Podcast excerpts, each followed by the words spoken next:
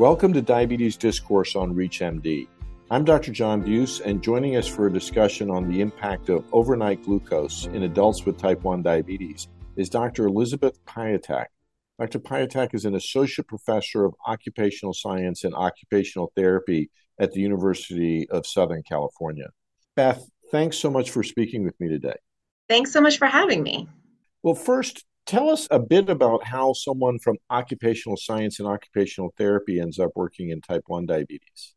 This is a question I get a lot, as you probably imagine. And what I like to say is that OT is really oriented on how the activities that we do every day impact our health and well being. And so within that, diabetes has a couple of impacts. So, one is as we know, type 1 is associated with a lot of self management activities, and those can interfere with or make more challenging some of the other things that we want or need to be doing in our daily lives, as well as some of the symptoms of type 1. And so, for an OT perspective on type 1, it's really about trying to reconcile and make easier all of the daily tasks that go along with living with type 1, as well as maintaining all of the other important activities that we want to be doing in daily life. I have patients that complain to me all the time that even if their blood sugars don't get very far out of bounds, any fluctuations make them feel tired or just not feel well. We'll get to your very interesting study in a moment, but what kind of research has been done to examine and validate those kinds of complaints?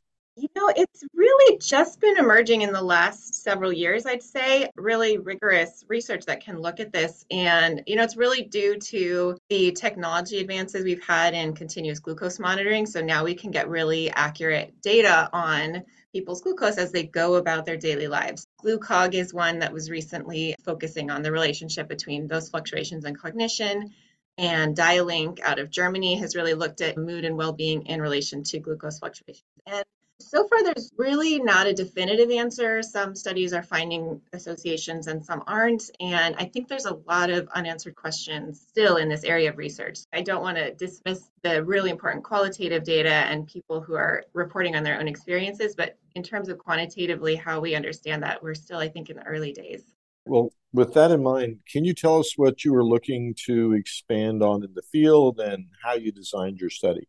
Sure. So we wrote this grant from a call from NIH that really wanted to see relationships between glucose and daily life variables. And so our team really wanted to take a broad perspective because there was such limited research in the field. And we wanted to capture a little bit about a lot of different constructs. So we have things about function and daily activity. And even within that, you know, we have cognitive function. We used accelerometers to look at physical activity we ask people to self-report what are they doing and how well are they able to do those activities as well as a lot of robust measures about mood and well-being and then of course we also had sleep data and we had cognitive tasks so we asked people every three hours throughout the day to respond to these questions and to do these kind of cognitive activities and we wanted to really just kind of have a first look at what might be some of these important relationships that we should go and do further study to look into.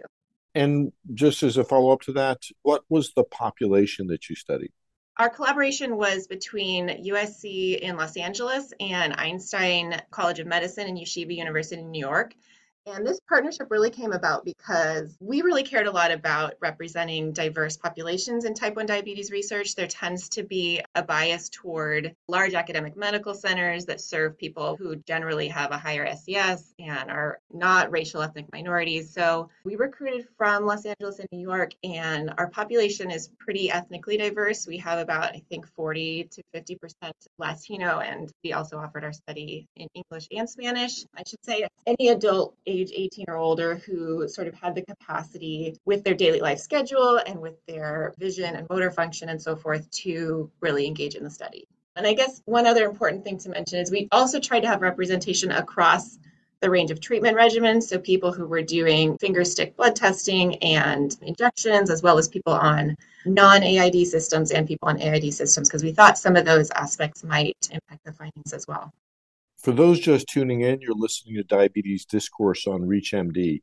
I'm Dr. John Buse, and today I'm speaking with Dr. Elizabeth Pyatak on the impact of overnight glucose in adults with type 1 diabetes. So, now that we've got your background, Beth, can you tell us about the key findings? Sure. So this study in particular was looking at how overnight glucose variables were impacting function or were associated with functioning variables the following day. So we took glucose overnight and we looked at a few key parameters around there. We looked at coefficient of variation, of course, which is how variable glucose was.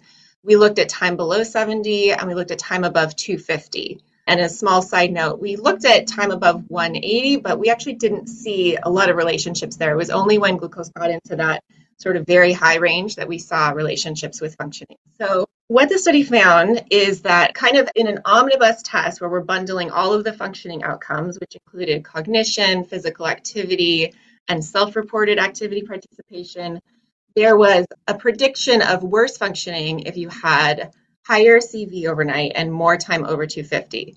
And then when we got into the details, we found specifically that higher variability overnight led to lower sustained attention and lower engagement in demanding activities the following day. People who spent more time low overnight also had poorer sustained attention, and people who had more time over 250 overnight had more sedentary time the following day.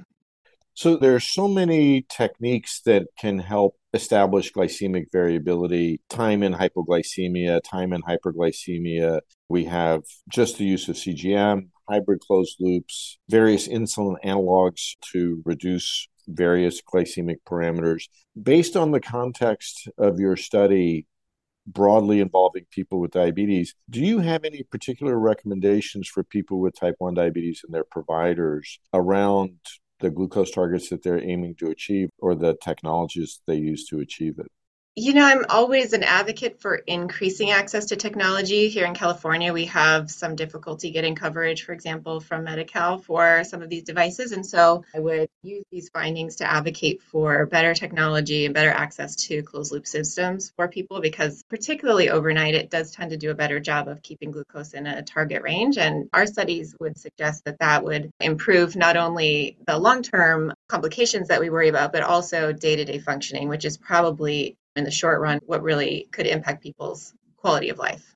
Were you able to look at subgroups? Was there less impact on how people felt the next day in patients that were using hybrid closed loop systems versus, let's say, multiple daily injections, or people who had CGM versus people who were just doing glucose monitoring? We do those analyses for each of these papers and manuscripts that we're working on. And this study in particular didn't see those, but we have seen those trends in some of our other analyses. So, in other words, someone whose blood sugar tends to run much higher overall is going to have worse functioning quality of life than someone whose glucose is, tends to be in range more. Whereas someone who's typically in range and then one night their glucose is high, they might feel a little bit worse the next day. But in the big picture, they're probably doing better overall than, than someone whose glucose is high more regularly. Is there anything else you'd like to share before we close for the day? I guess I'd say we have a lot more data that we're working on analyzing. And if there's anybody else who's interested in getting involved in this type of research, we'd love to hear from others in the community, either to advise on your own studies or if there's any aspect of this that you're interested in that we might collaborate on, I would be more than happy to talk to those folks. This has been a really interesting conversation. I'd like to thank my guest, Dr. Elizabeth Pyatak, for being here and for sharing her insights on fluctuations in glucose levels in adults with type 1 diabetes. Thank you so much for joining us today. Thank you so much. For ReachMD, I'm Dr. John Buse. To access this episode and others from our series, visit Diabetes Discourse at ReachMD.com, where you can be part of the knowledge. Thanks for listening.